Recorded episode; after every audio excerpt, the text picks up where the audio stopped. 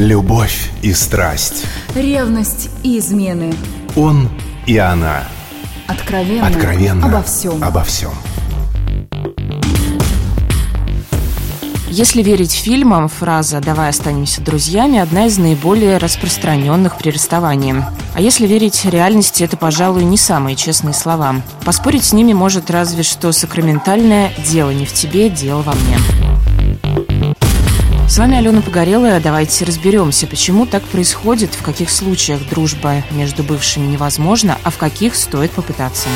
Я вот все думаю, неужели прав был Ремарк, когда писал «Развести маленький огородик на остывшей лаве угасших чувств так бывает только после мелких интрижек, да и то получается пошловато. Любовь не пятнаю дружбой. Конец есть конец.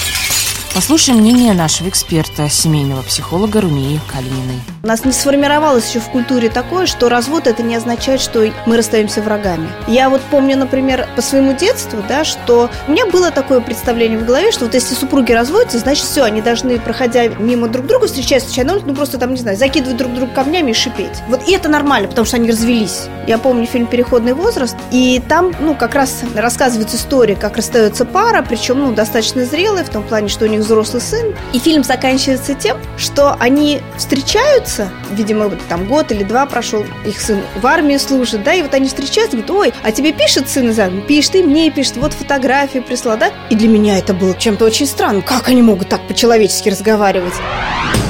Мне известны ситуации, когда девушки, разрывая отношения, оставляют бывшего, так сказать, при себе. С одной стороны, это, конечно, удобно. Всегда есть кто винду переустановит, из аэропорта заберет, комплиментов наговорит. Но, с другой стороны, это как-то нечестно. Ситуация может быть и обратной. В любом случае, мне кажется, ставить человека в такое положение вариант не самый лучший. Да и самой в нее попадать точно не стоит. Так что, предлагая остаться друзьями, честно ответьте себе на вопрос, зачем вам это нужно и нужно ли вообще. Чем заканчивается любовь? Ненависть, грусть, отчаяние, одиночество, безразличие или следующая любовь Чувства можно перечислять до бесконечности. Они зависят от того, что ожидалось от любви и что было получено. Дружба после любви, она случается. Есть такое понятие, да, цивилизованный развод, который как раз подразумевает о том, что люди просто приходят к выводу, что им порознь будет лучше, больше перспектив и так далее, чем если не вместе. То есть их брак по тем или иным причинам исчерпал друг друга. То есть он дает им больше, ну, скажем так, проблем или минусов, чем удовольствия и плюсов. И если люди это понимают, да, при этом оставаясь благодарными друг другу за все то хорошее, что было в браке, оно обязательно было. Кстати, пока я просматривала сайты по психологии отношений, нашла такую интересную вещь. Оказывается, есть такое правило 6 месяцев. Именно за этот период, по версии специалистов, можно понять, получится ли дружба между бывшими супругами или любовниками.